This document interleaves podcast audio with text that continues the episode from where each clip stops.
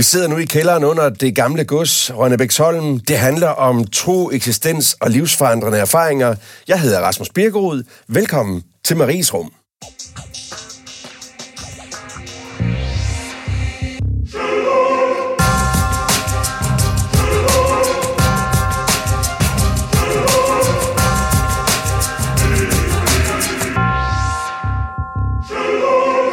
Marie Toft sad hernede i kælderværelset og holdt små, illegale andagter midt på attenhundredetallet. Hendes ægtefælle, det var Grundtvig, og han sad måske ovenpå og var ved at skrive en ny salme. Og dagens gæst har levet et helt liv med strofer, omkvæd, musik og højskolesangbog. Det er nemlig dig, Mathias Hammer. Velkommen til. Mange tak. Landskendt pianist, musikformidler, radio- og tv-vært på Danmarks Radio, og så jo altså holdkaptajn på D R to's populære musikprogram, Den Klassiske Musikquiz, mm-hmm. med øh, Philip Faber som vært. Og, og bemærkelsesværdigt nok, synes jeg, som gammel tv-mand, med altså seertal omkring de hundrede tusind. Ja. Imponerende for et nisseprogram. Ja, ja, mange tak. Det, det kniber jeg også mig selv i armen, hver gang jeg ligesom støder på det tal. Jeg synes, det er ja. helt vildt. Og nu kører vi på syvende år, eller noget af den retning, ja. og skal lige om lidt lave nye udsendelser. Folk er med os. Det er vidunderligt. Jeg kan huske, at jeg selv sad på tv, det der med, at man sad idéudviklet. Hvordan kan vi få hul på at lave et musikprogram? Og det, nu er det bare lykkes for jer. Det ja, er, det er dejligt. Ja. Og øh, opleve, at, at, at der er en hel nation, eller altså mere end hundrede tusind mennesker, der mm. synes, det er sjovt at se det, jeg har gået og nørdet med hele mit liv. Altså noget så afsindigt ubrugeligt i det store billede, som at kunne genkende et stykke musik ud fra få toner. Ja.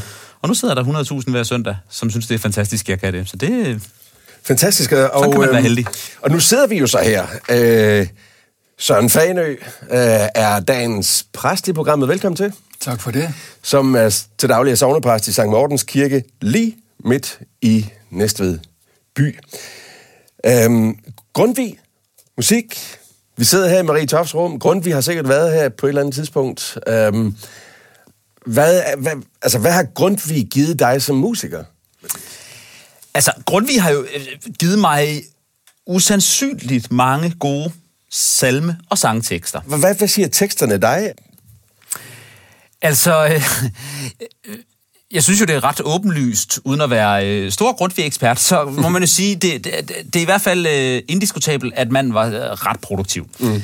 Øh, der findes ufattelig meget Grundtvig, og øh, det virker som om, at den der øh, selvkritik ikke har fyldt så meget hos ham. Ja. Der findes jo også, og nu må du jo øh, korrekse mig, hvis du er helt uenig, altså der findes også en del Grundtvig-tekster, der, hvor ordstillingen og, og er så kluntet, og hvor øh, rimene kun sådan øh, er halvvejs vellykket, og hvor øh, altså, der er også mange, der er meget uforståelighed i Grundtvig, fordi Og, og, og der, var, der var en gammel anekdote om, at han blev spurgt, han fik en tekst forelagt, som han havde skrevet, og så var der nogen, der spurgte ham, hvad er det her? Hvad betyder det her? Og så læste han det igennem, og så sagde han, det ved jeg faktisk ikke. Jeg ved godt, det var, der har skrevet det, men jeg forstår det ikke helt selv. Det er fantastisk. Så det, det passer jo meget godt. Men det, det, men, men det der øh, kommer ud af det der, ja. når vi nu snakker øh, sang, det er jo, at, at så er der heller ikke noget filter. Og når mm. Grundtvig, han rammer den rent, så rammer han den altså lige i bullseye, og han har ja. de der, altså så har han jo one-liners, som simpelthen er så stærke. Lad os prøve at, at, at kaste os ud i det eksistentielle, Mathias, fordi du har spillet klaver, siden du var ti år gammel. Du har altid ville være pianist, kan jeg forstå, når jeg sådan har researchet på dig. Du er uddannet på Musikkonservatoriet. Du har en helt grotesk stor viden om klassisk musik, og sådan øh, gætte toner fra, fra de, altså Ja. underligste øh, symfonier. Til gengæld kan jeg ikke kåre det, ikke, Rasmus? Ej, okay. men, men bare for at sige, dit nørderi omkring musik er helt vildt, og jeg får lyst til at spørge dig nu, når vi sidder her i programmer, som handler også om liv og død. Mm. Vil du også kunne sanse musik efter din død, tror du? Med skam må jeg jo sige, nej, det tror jeg ikke, at jeg vil. Mm. Jeg tror, at den dag mit hjerte holder op med at slå, så sanser jeg ikke mere. Hvad kommer den tro, og det er jo også tro. Hvad kommer den mm. tro på? Den tro af? Jamen, den, øh, øh, den kommer jo vel af en eller anden form for øh, øh, rationalisme. Det, jeg, vil ikke, jeg, jeg, jeg er meget langt fra at være kyniker, eller være nihilist, eller mm. ateist for den sags skyld. Ja, det ved jeg ikke. Det kan man måske diskutere, om jeg er. Men øh, sådan definerer jeg ikke mig selv. Men jeg har en, en, en tro på og en, en afklarethed omkring, at man skal være til stede, mens man er her, her på jorden. Fordi når det er slut, så, øh, så er det for mit vedkommende slut. Jeg er ret overbevist om, at... at, at eller jeg håber, jeg ønsker, at jeg vil være til stede ja. på jorden i, i øh, mine kæres erindring. Øh, at, jeg vil, at jeg på den måde kommer til at, at fylde en rolle efter min... Eller fylde, optage en plads, kan man sige, efter min død. Men jeg tror, at mine egne glæder og sorger og sansninger er... kun til stede, mens jeg lever. Interessant, Mathias, fordi jeg, jeg tænker jo, nu skal jeg det her over til dig, Søren, fordi for, i min verden, der, der bliver det jo sådan en lille smule øh, brutalt, hvis man på den måde tænker, at det hele bare slutter. Mm-hmm. Hvad tænker du, Søren? Jeg synes også, at det at det, øh, altså det, det, det, det, som jeg altid bliver nysgerrig på, når mennesker øh, siger til mig, at de slet ikke tror, der er noget som helst bagefter. Overhovedet ikke. Så, så bliver jeg nysgerrig efter, hvordan man kan leve på det. Altså, hvordan man kan... Altså, på den ene side måske være intens til stede hver eneste dag, som du også nævner. Mm-hmm. Men hvordan kan man... Hvordan kan man finde mening i alle de ting, man gør, når man så ved, at så lige om lidt er det slut, og alt, hvad jeg har lavet, kan være til glæde for andre, men... Der er ikke nogen forestillelse af mig. Jeg, jeg kommer ikke til at lytte til sfærernes mm, mm. musik et andet sted, så at sige. Ja, men... Øh, sådan, ja, sådan, er det er det, ja, sådan ja. er det bare. Altså, ja. jeg, jeg synes... Øh, jeg, jeg, jeg håber og tror jo, at livet er så langt, og så indholdsrigt, og så værdifuldt, og så meningsfuldt. Så jeg synes ikke, jeg synes ikke tanken om, at, at det er endeligt, at det slutter på et tidspunkt, øh, gør... at det er meningsløst at leve. Slet ikke. Ja, du sagde lige, og det, øh, inden vi øh, ligesom fik sat os ned her, og, og, og fik tændt for mikrofonerne, så sagde du lige noget, jeg ikke fik spurgt mere ind til, mm. det gør jeg så nu. Du sagde, jamen, jeg er faktisk meget mere, jeg er virkelig meget mere kristen, jeg er troende. Yeah. Det synes jeg var lidt interessant, men hvad mener du egentlig med det? Jeg mener, altså helt lavpraktisk mener jeg, at jeg har et meget, meget øh, nært og varmt forhold til kirken som mm. institution. Jeg kan lide at komme der, jeg kan lide ritualet, jeg kan lide traditionen, jeg kan godt lide at gå til gudstjeneste, øh, og jeg kan, jeg kan i høj grad lide kirken som kulturinstitution. Øh, men der, der, jeg holder enormt meget af det, som kirken forkynder og formidler i, i øh, det menneskelige budskab, altså næstekærligheden, troen på det gode, øh, ønsket om at vende den anden kind til, mm. øh, troen på, at vi alle er lige for vor Herre. Øh, altså øh, alt det, som i virkeligheden, nu sidder lige her og peger ned på, på billedet af, af Grundtvig, altså alt det, som er grundtvigianisme for mm. mig. Det gode, dannede, oplyste, kærlige, næstekærlige menneske. Det, det, det er det, jeg synes, kirken er for mig, og som vi har ekstremt meget brug for, og som er i, i min optik altså hovedårsagen til, at Danmark og den danske mentalitet er, som, som den er i dag. Og så går du så flere gange om... Øh, altså, du går i kirke mere end de fleste, kan jeg forstå. Mm-hmm. Øh, ja, nu ved jeg ikke, hvor meget det, de fleste går i kirke, nej, nej, men det vil jeg altså, tro. Men, men nu, du, du nævnte lige for mig, at du også godt kan lide at komme der. Ja, kommer der jeg kan godt lide at komme der en søndag formiddag. Ja, ja. Ja. Og så, så er det bare øh, sådan, det, det her med øh, at være altså at være kristen, men ikke særlig troende. Hva, hvordan lyder det dit, i dit hoved? Altså, jeg kan sagtens forstå, hvad det er, du, du holder af ved kirke. Og, øh, og, og det, det giver os øh, meget god mening. Altså, der, jeg kan sådan set øh, godt genkende den glæde ved kirken, som du beskriver. Og jeg synes da også på den måde, at vi jo der i samme båd. Det, som jeg jo bare har svært ved at, at fatte på sådan en helt mm. dybt plan, det er, hvordan man så, eller man, du, men jo også mange, mange andre, lever med, at en dag så ender vi i ovnen eller ude i hullet, og Og der slutter det alt sammen. Mm. Og alt det, vi har lavet, og alt det, vi har... Også alt det, vi har fejlet med, alle de ting, det, det, det var så det. Men må jeg selv spørge dig, synes jeg, vi får, ja. så, som præst? Altså, fordi det har du helt ret i. Jeg ville da ønske, jeg troede, at der var et liv efter døden. Det, det, det er da mit, øh, det er da min største forhåbning. Men det, det, det, kan, det, det kan jeg jo godt sidde her og, og sige til dig, men så gør jeg det. Så beslutter jeg mig for det, men det kan jeg jo ikke. Mm. Hvad skal jeg stille op med det? Altså, vi har det her kæmpestore univers, og vi er alle sammen her omkring øh, bordet naturvidenskabeligt orienteret. Mm. Vi, vi fascineres af det, som astronomien kan fortælle os, mm. for eksempel. Men samtidig er der jo det her underlige, at i det her kæmpe univers, med de milliarder af galakser, der er, er der den her lille bitte planet i, i afsides hjørne af en, af, af en galakse, mm-hmm. hvor der er Mozart, Beethoven, Grieg, øh, alle mulige. Og der er følelser ved at opleve musikken. Musikken kan fortælle noget, som sproget ikke engang magter. Alle mm-hmm. de her ting, som du er ekspert i, blandt andet, der synes jeg bare, at hvordan hænger det sammen med et univers, hvor der ikke er en Gud? Mm. Altså, jamen, hvis det guddommelige betyder, at det er, er skabt af, af, af Gud, altså, der er et eller andet i, i øh, forestillingen om Gud, som jeg har det meget svært ved. Altså den der med en personificering, med, med, med et væsen, med et, altså det, den, den, øh, den kommer jeg aldrig til at købe ind på. Mm. Men begrebet det guddommelige, det at der er, hvad skal man sige, at der er mere mellem himmel og jord, eller først og fremmest og vigtigst af alt, når vi snakker kirke og kristendom, at der er noget, der er større end os selv.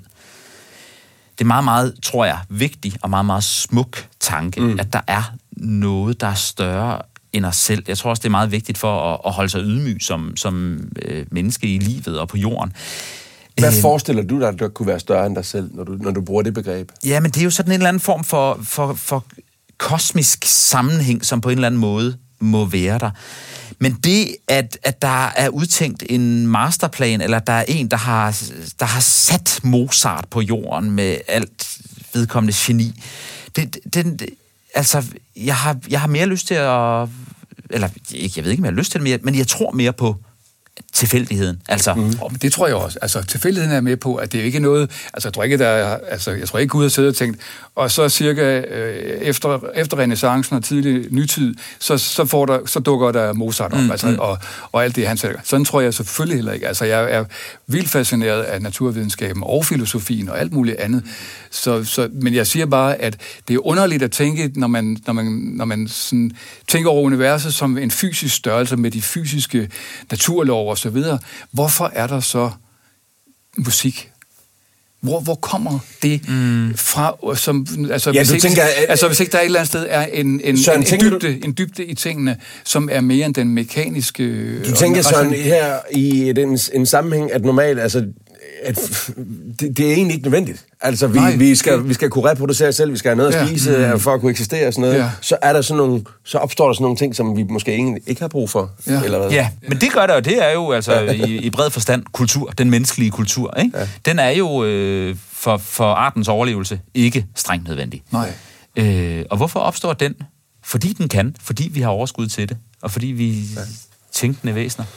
Interessant. Vi skal tale om din øh, livsforandrende, de livs, den livsforandrende erfaring, du har gjort, da vi skal trække spørgsmål fra, fra krukken lige om lidt. Jeg vil bare lige runde en øh, ting med dig først. Det skal vi nu.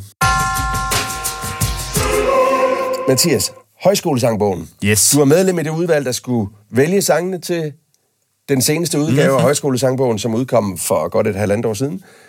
Og på et tidspunkt, vel at mærke, hvor alle sang med under corona. Yes.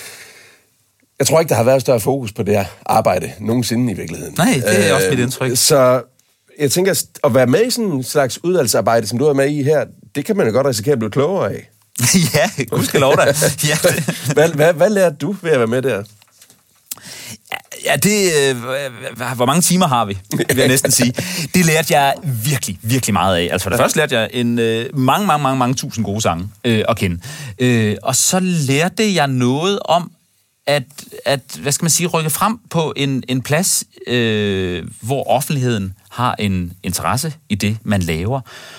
Og, øh, og, og hvor man altid skal balancere sine valg mellem personlig smag, mm. udvalget smag. Vi skal simpelthen vælge nogle gode sange. Vi skal lave en god øh, sangbog.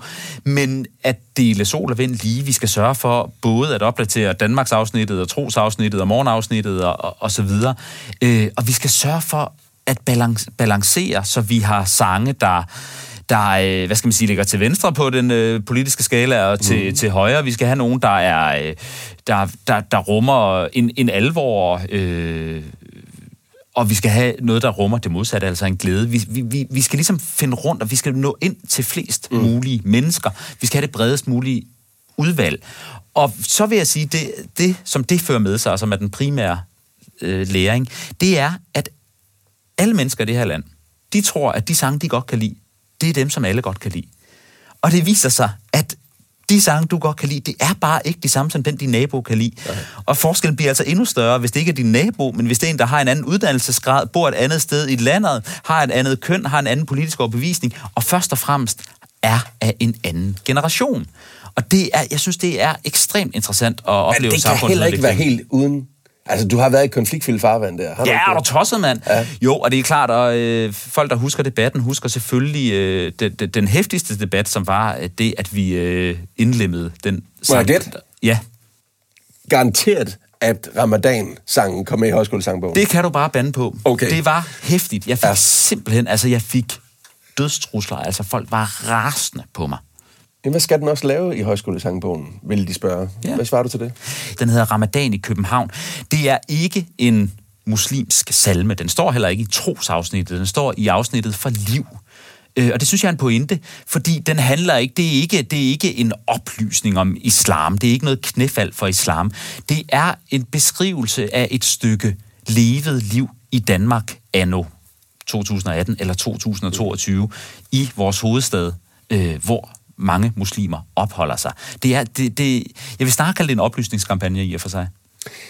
Du har fået reaktioner på det her. Mm. Hæftigt. Mm. Øh, landsforræder, rotteyngel, islamist, terrorist, er du blevet kaldt. Ja. Hvordan, hvordan håndterer du det? Jeg har aldrig prøvet noget, der minder om det her. Altså, jeg, det jeg beskæftiger mig med, det, det er at gøre folk glade, og, og, og der, der er sådan et eller andet, jeg, jeg er vant til, til ros og rygklap, og når man så lige pludselig får sådan noget der, ikke? Altså de første gange, man får sådan nogle henvendelser, bliver man en lille bit smule rystet. Jeg fik også øh, breve i, øh, i min private postkasse, og det vil jeg sige, der er nogen, der har fundet min adresse og sendt breve til mig.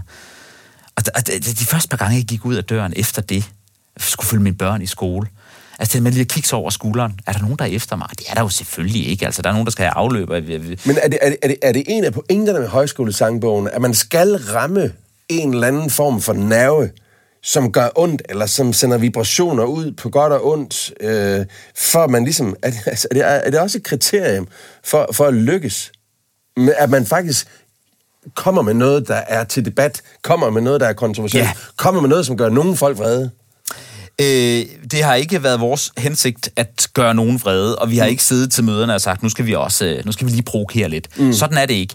Men hvis højskolesangbogs-traditionen skal holdes levende, og den skal forny sig. Altså hver gang man vil forny noget, så er man jo nødt til at rykke ved nogle grænser, mm. og, så er man, og så er der mennesker, der bliver vrede.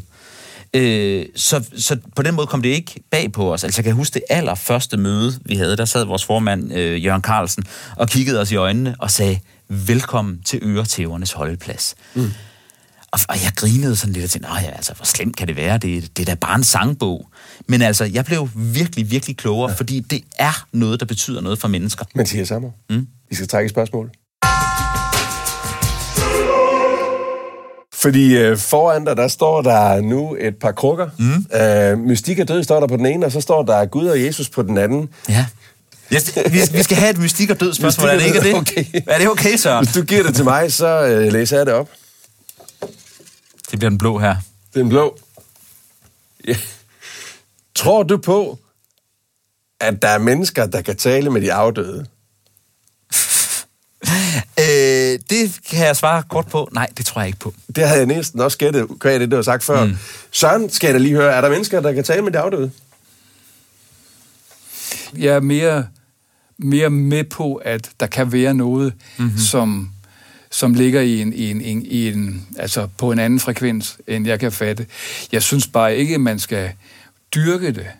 Altså, mm, fordi nej. jeg tror, man kan, man kan blive meget trist af at gå i den retning. Yeah. Men der er selvfølgelig nogle få, der kan føle trøst ved det, men jeg vil aldrig, hvis nogen sagde, synes du, jeg skal gå til et spiritistisk medium, eller, eller opsøge det på en eller anden måde, så vil jeg sige nej. Prøv at og finde andre veje og, og, og, og finde trøst på og, og glæde ved det, der så er tilbage til dig nu. Fordi hvad, Søren? At fordi at øh, hvis nu man har mistet sin far og lige kan få en samtale med faren, fordi det mener man, at det er det, der sker her. Hvad skulle der være vejen for det, tænker du? Fordi man nogle gange måske ikke får, får gjort boet op, mm. gjort tingene færdige. Jeg oplever med en del øh, psykisk syge, som jeg taler med, også for tiden faktisk, at de ligesom bliver ved med at hænge fast i, bam, den og den og den, stadigvæk kunne være her, og jeg kan ikke, jeg kan ikke undvære, og mm. altså på den måde bliver, det, bliver der måske en form for... Altså, afhængig, afhængig altså, ja. som, med, med noget, som man jo alligevel aldrig kan få et, et, et forhold til. Så det, du siger, at det er sådan set sundt nok, at det er endegyldige farvel? Altså det der med, at ja, det synes den, jeg. Den, den, jeg, jeg, jeg tror, der altså, står en væg ned der. Ja, ja altså jeg, jeg, jeg går jo ikke øh, til, til mine familiegrave mm. for at spørge øh, min far eller min bror eller, eller bedsteforældre om ting. Altså jeg, jeg beder dem jo ikke om at komme og trøste mig eller noget. Mm. Det, for, for mig er de... er de et andet sted og væk. Mm, mm. Og det har jeg det f- f- fint med. Men jeg kan jo godt savne dem, men det er jo en anden historie. Nu handler det om øh, de tidspunkter i livet, hvor vi får alvorsuger erfaringer til os, der på et eller andet plan senere viser sig at have livsforandrende karakter. Og Mathias Hammer har på forhånd skrevet et brev til os, som han vil læse op for os nu. Mm. Værsgo, Mathias. Jeg blev skilt for halvandet år siden. To børn, bolig, bil, fælles interesser og fælles økonomi var ikke nok til at holde sammen på kærligheden. Drømmene brast, og følelsen af utilstrækkelighed var overvældende. Men sammen insisterede vi på fornuften og børnenes velbefindende. I dag bor jeg omtrent halv tid hos min kæreste, og halv tid på gæsteværelset i min ekskones og min fælles bolig. Her er vi sammen som en familie, som venner og samarbejdspartnere. Jeg tror, vi har gjort det, der er bedst for børnene, og dermed også bedst for os selv. Jeg tror på, at den lykkelige skilsmisse findes. Tak for det. Sådan lyder det. Du, øh, du slutter på, at du siger, jeg tror på, at den lykkelige skilsmisse findes. Tror på. Har du tvivlet? Øh, ja, det synes jeg er meget nemt, man kommer til, når man ser på øh, skilsmisser rundt omkring. Og mm. dem øh, er vi jo alle sammen øh, i kontakt med, fordi der er så utrolig mange mennesker, der vælger at gå fra hinanden. Øh, og, og det er jo altså, det er i den grad mere reglen end undtagelsen. Altså, jeg kan næsten ikke nævne lykkelige skilsmisser. Folk, de bliver simpelthen uvenner og bliver barnagtige og bliver selviske og bliver øh, hadefulde øh, i en grad, så man tænker, gud, er det her virkelig voksne mennesker, der ikke kan... Øh, så, så derfor har jeg tvivlet meget på det, og derfor har jeg tænkt, jamen, det er åbenbart sådan, det er at blive skilt. Mm. Og derfor, når man kommer til den erkendelse, at vi, vi, vi to skal ikke være sammen længere. Øh, og når man står der med to børn, som, som øh, jeg har sammen med min ekskone, og netop, ja. som jeg siger, altså fælles alting, fordi vi er en familie, og vi er gift, og præsten har viet, og, og så videre, og så videre. Øh, og vi har et fælles øh, lån, og, og nu skal vi ikke være sammen mere. Nu ramler det hele. Nu har vi. Nu, nu er der ballade. Altså, det, det, det var jo da min, min instinktive reaktion, mm. og min, min meget store frygt. Jeg var meget bange for det, for jeg havde virkelig ikke lyst til... Jeg er et konfliktsky menneske, men, ja. men i det hele taget, altså... Når man, når man har noget sammen... Øh, så, altså, jeg, jeg kunne næsten ikke bære det der med, at det her, det, det, det, det skal ramle. Øh, og det var vi heldigvis meget enige om, og det lykkedes os. Det, det tog selvfølgelig noget tid, men det var ikke... Øh, det, det var faktisk ikke hadefuldt for alvor på noget tidspunkt, mm. udover sådan lige den første uge eller to, hvor det, hvor det var lidt svært, ikke? Men øh, vi var meget hurtigt klar over, at det her, det skal vi finde ud af. Og det kan man selvfølgelig klappe sig selv på skulderen, og min ekskone på skulderen og sige, det var da, det var godt gået, og også gud, hvor er vi gode. Øh, men man kan også spørge sig selv, hvorfor der ikke flere, der kan finde ud af det. Mm. Og så kan man selvfølgelig sige, der var jo et eller andet i timingen, der var rigtig. Og jeg tror, der er rigtig mange skilsmisser, der bliver Hvor, rigtig svære, fordi ja, hvordan, timingen er forkert. Hvordan timing? Fordi vi, øh, det var mere held end forstand, det indrømmer jeg, men, men vi gik fra hinanden på et tidspunkt, hvor vi var færdige med hinanden, men inden der var begyndt at komme ned og nag og irritation. Øh... Ja, det vil jeg sige. Det er godt nok svært at ramme den. Ja, det er, som jeg siger, det er mere held end forstand, fordi det, det vidste vi ikke. Det er jo noget, jeg kan se retrospektivt, ikke? Jo, fordi man vil sige, at man i et ægteskab skal gå igennem de svære stunder. Der er stunder, der er ligesom... Det, det kan virke sådan lidt ørkenagtigt, mm, øh, mm. men det er en del af et ægteskab. Mm. Øh, og, og, og så finder man hinanden igen. Mm. Øhm, øhm, eller hvad, Søren?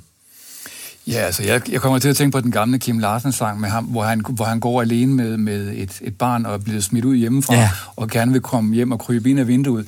Den der umodenhed og den der fortvivlelse, og det der at, at være spændt ud mellem, at tænke, nå, men jeg skal jo videre, og samtidig kunne jeg ikke bare få lov til stadigvæk at have alt det gode trykke. Mm. Den der, det der kaos, det har du så ikke oplevet. I har haft den gode timing, men det er jo det, som gør, at mange af os, som går fra nogen, oplever, at lige pludselig, så hænger vi i luften, og ved ikke, om vi lander, og hvordan vi lander sammen. Og det, jeg har ikke oplevet hadefuldheden, men jeg har da oplevet at være lost. Nu taler og, du ud fra egne. Nu taler jeg ud fra min egen erfaring. Jeg er også skilt, mm. og mm. måtte også lige pludselig se mine børn være... Øh, være derude, hvor de blev enormt ked af det. Og det ja. var selvfølgelig det værste ved det. Det var jo deres øh, fortvivlelse. Fordi hvem, hvem, hvem ønsker, at, at, at, det, mm. at de skal have den tristhed? Mm. Mm. Øhm, og der tror jeg også, at nu har, du sagde du også selv tydeligt, at det passede godt i forhold til, at I begge to var noget til, at om det, det egentlig, vi kan godt sige farvel nu, trods alt. Men tit er der jo en, der gerne vil blive ved. Ja. Det er jo ikke, det er jo sjældent, at man vågner op samtidig om morgenen og kigger, skal vi ikke stoppe her, skat? Altså som regel vil den ene blive ved med at, ja. at putte sig ind til den anden i sengen, ikke? Jo, det er klart. Øh, og, og, ja, men det er jo sådan, det er jo det er du fuldstændig, fuldstændig ret i. Det var meget vigtigt for os, øh, og, og det kom meget hurtigt til at stå meget klart, at, at de der børn, det, det, er ikke, det er selvfølgelig ikke deres ønske, det er ikke deres valg. Og når jeg ser på, hvordan... Øh, Som er drenge, ti år i dag. ti år, ja, tvillinger, ti år lige startet ja. i, i fjerde klasse, ja. ja. Øhm, den måde, skilsmissebørn lever, som skilsmissebørn lever flest, altså med en sportstaske hver mandag, ude på parkeringspladsen foran skolen, løb fra mor på den ene anden, og helt hen til far, og så sige, vi ses om en uge. Øhm, Den, den skærer mig simpelthen i hjertet, så jeg lige ved at få tøj i øjnene bare over at tænke over det. Og det er jo sådan, det er, og der er rigtig mange børn, der lever sådan og får rigtig god barndom og, og dejligt liv ved det. Men det, det, det, jeg kunne simpelthen ikke få over mit hjerte, at mine børn skal, skal opleve det, indtil til de bliver voksne. Øh, og, det, og det var vi heldigvis ret enige om, og, og der var alt muligt øh, i min ekskones og mit forhold, der øh, ikke fungerede, som gjorde, at vi skulle gå fra hinanden, men... Jeg må sige, at jeg har fået børn med, med det, jeg vil kalde verdens bedste mor. Altså, hun, er, hun, det, det, det, vi har et virkelig godt forældreskab. Øh, og jeg håber og tror øh, og har fornemmelsen af, at hun også synes, at jeg er en god far. Vi er gode forældre, og det er vi hver især, og det er vi, når vi er sammen. Og derfor besluttede vi os for, jamen så lad os være sammen som familie. Vi skal ikke dele soveværelse. Vi skal ikke dele hemmeligheder. Vi skal til at huske at låse døren, når vi går på lokummer i bad og den slags. Fordi nu, nu, nu lever vi i en eller anden form for, for venskabelighed, hvor der er nogle ting, vi ikke, vi ikke skal, og vi ikke har lyst til, og som ikke gør os glade. Øhm, men det at have børn sammen, og lade dem opleve en barndom, hvor mor og far øh, ikke er et par, for det er jo ikke nogen hemmeligheder for dem, de ved også godt, hvad der foregår. Men... Mm. men Men, men hvor det er naturligt, at vi kan godt tage en søndag i skoven, eller gøre et eller andet sammen. Mm. Øh, være, eller, eller vi kan godt besøge familie, besøge bedsteforældre. Altså, jeg kan godt se mine eks-svigerforældre. Øh, det har været meget vigtigt, og det, øh, det, det vil jeg gerne slå et slag for. Ja, fordi det, altså, jeg er ret sikker på, at alle dem, der bliver skilt, mm. du nævner dem selv, altså, det, det er mere reglen end, end undtagelsen, at det ikke kører. Mm. Men det er jo på trods af, tænker jeg, at at hovedparten af dem faktisk har de samme intentioner, yeah. som dig og dine ekskone har haft. Yeah. At de vil gerne være gode skilsmisseforældre. At de vil, de vil alle sammen deres, deres børn det bedste. Så, så, så, så sådan rent... Mm, hvordan skal man næsten sige... Hvis man skulle kunne bruge dit eksempel som sådan en slags noget, folk kunne lade sig inspirere af. Hvad, hvad er det så, der egentlig helt... Altså, hvordan... Du siger, at du sover inde på gæsteværelset. Mm-hmm. Men, men har du så... Altså, der skal vel også være et, et åbent rum til at kunne møde, kunne møde nye partner, eller få yeah. nye... Yeah. Altså, hvordan, yeah. hvordan kører det for dig? Jamen, det kører godt. Jeg har en meget, meget sød kæreste, som, ja. øh, som jeg er helt enormt glad for, og som... Øh, Øh, som, som jeg er så meget sammen med, som det kan lade sig gøre. Hun har også en lille datter, mm. og, øh, og, og, og der er jo alt muligt logistik og ja. arbejdsliv og familieliv og sådan noget i det. Øh, men, men som jeg jo selvfølgelig drømmer om, skal blive mere og mere. Og man kan sige, at tiden arbejder jo med mig, eller for mig og, og, og for min ekskone i, i og med. Vores børn bliver ældre og ældre og bliver mere og mere selvkørende. Altså når man går mm. i fjerde klasse, så, øh, så kan man meget selv. Ja. Øh, og derfor er der meget, der bliver, der bliver øh, nemmere for os. Men i og med, at, at, at min ekskone har accepteret, eller vi begge har accepteret, altså hun kender også min kæreste, og de kan sådan set, de er jo ikke slyngeveninder, men altså, de, de, de, de har ikke noget udstående med hinanden, øh, og, og, og ved det. Det vil sige, at vi kan, vi kan tale om det, jeg kan tale med min ekskone om det, og hun vil gerne høre om det, og jeg kan spørge, har du mødt en? Har du, hvordan går det med dig? Altså, vi har sådan typisk en gang hver fjortende dag, eller sådan et eller andet, når vi lige sådan skal kigge frem i kalenderen, og kan du hente det der, og jeg skal afsted der, og, og, øh, og hvad gør vi, og bilen skal på værkstedet, og så videre, og så videre. Øh, og, og så deler vi en flaske vin, og så, så, så catcher vi lige op, så taler vi om, hvordan har du det egentlig? Hvad, hvordan kan andre lade sig inspirere af det, I gør, tænker du? Nu siger du timing, mm. men hvad er det, hvad de har gjort, som andre misser at gøre? Mm. Øh, jeg, jeg, jeg tror, det simple svar er, at øh, vi har holdt øjet på bolden. Og bolden i det her situation, det er børnene. Det vil jeg, det, det vil jeg sige. Øh, folk, der tager deres børn som gidsler i en eller anden følelsesmæssig mm. voksen sag, de gør forkert. Der er jo bare ikke nogen, der bevidst tænker, nu tager jeg mine børn som gidsler. Nej. Man vil faktisk det modsatte. Så jeg, jeg sidder lidt og tænker, hvor, hvad, hvad er det? Hvad er det? Hvad, hvad, du sidder så tænksom ud nu, Søren. Ja. ja. Hvad, hvad går der gennem hovedet på dig? Altså, der må have været en ret altså, god symmetri og harmoni mellem jer to. Fordi det, som jeg hører, og som jeg jo sagtens kan forstå, det er jo, at, at, at folk er såret, når mm. de går ud mm. af et forhold. Mm. Og, og, og, og det er rigtigt, at så kan man sige til dem, du skal jo holde øjnene på bolden, det er jo dit barn eller dine børn, du skal, mm. du skal, du skal værne om og, og, og vise dig voksen til at være forældre til. Men vi er jo også meget andet end fornuftige, ja. venlige mennesker. Ja. Der er jo masser af dæmoniske kræfter også i, mellem, i spillet mellem mennesker, som man skal gøre meget for at, at, at bremse og forbedre, selvfølgelig. Mm. Men, og det er faktisk, men, da, da du læste historien op for os, der var det det første, du, du nåede det første, du skriver, at vi... Øh, var altså følelsen af utilstrækkelighed var stor. Ja. Og det der med, at vi som mennesker er, er utilstrækkelige. Ja. Øhm, men i virkeligheden synes jeg, at din historie øh, rummer, at i, den der har I ramt perfekt, altså. Mm. Jeg ser meget, meget lidt utilstrækkelighed i virkeligheden i historien, fordi det, det er simpelthen måden at gøre det på.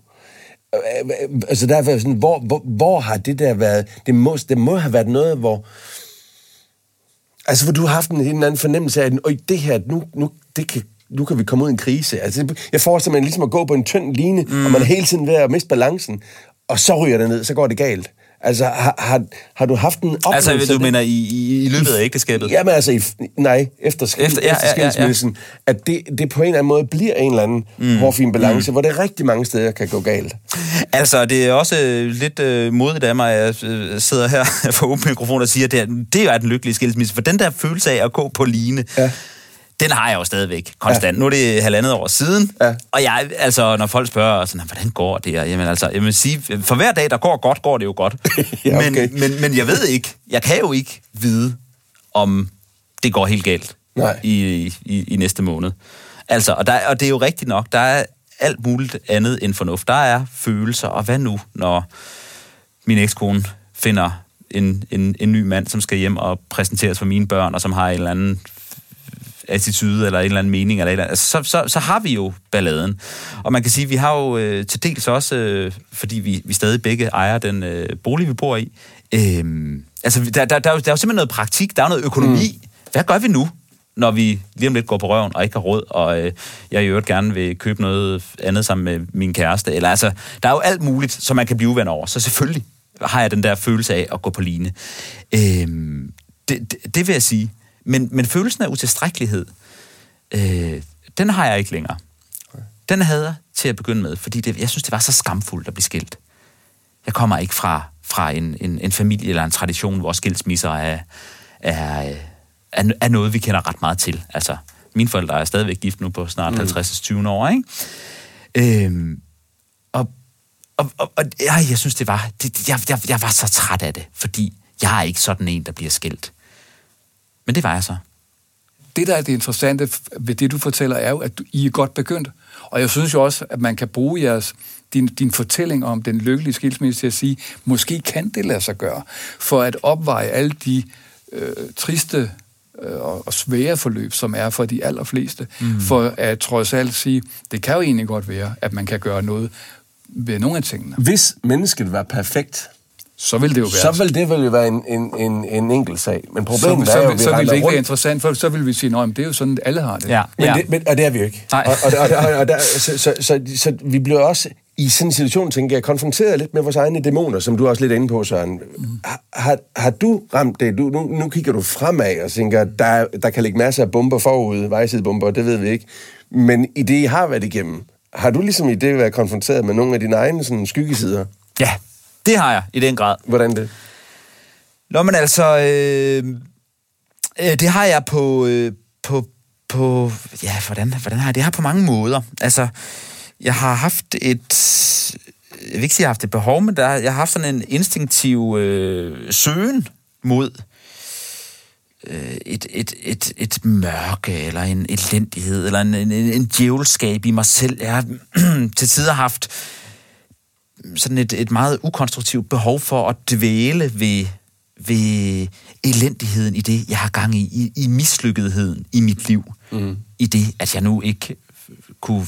Altså selvmedlidenhed, eller...? Ja, der ligger jo også en grad af selvmedlidenhed i ja, det, ja. Som ligesom skal, øh, skal munde ud i, at man, at man skider på det hele. Altså, mm. det hele er noget møg, og det her, det skal jeg have lov til at være i, og nu går jeg fandme ned og køber en sixpack og en pakke cigaretter, og så er det bare... Altså, det der, den der elendighed, den der sådan selvdestruktion i virkeligheden. Som har været i på sidelinjen, mens at, at den perfekte skilsmisse kørte. Ja, ja, ja, okay. Præcis. Ja, ja.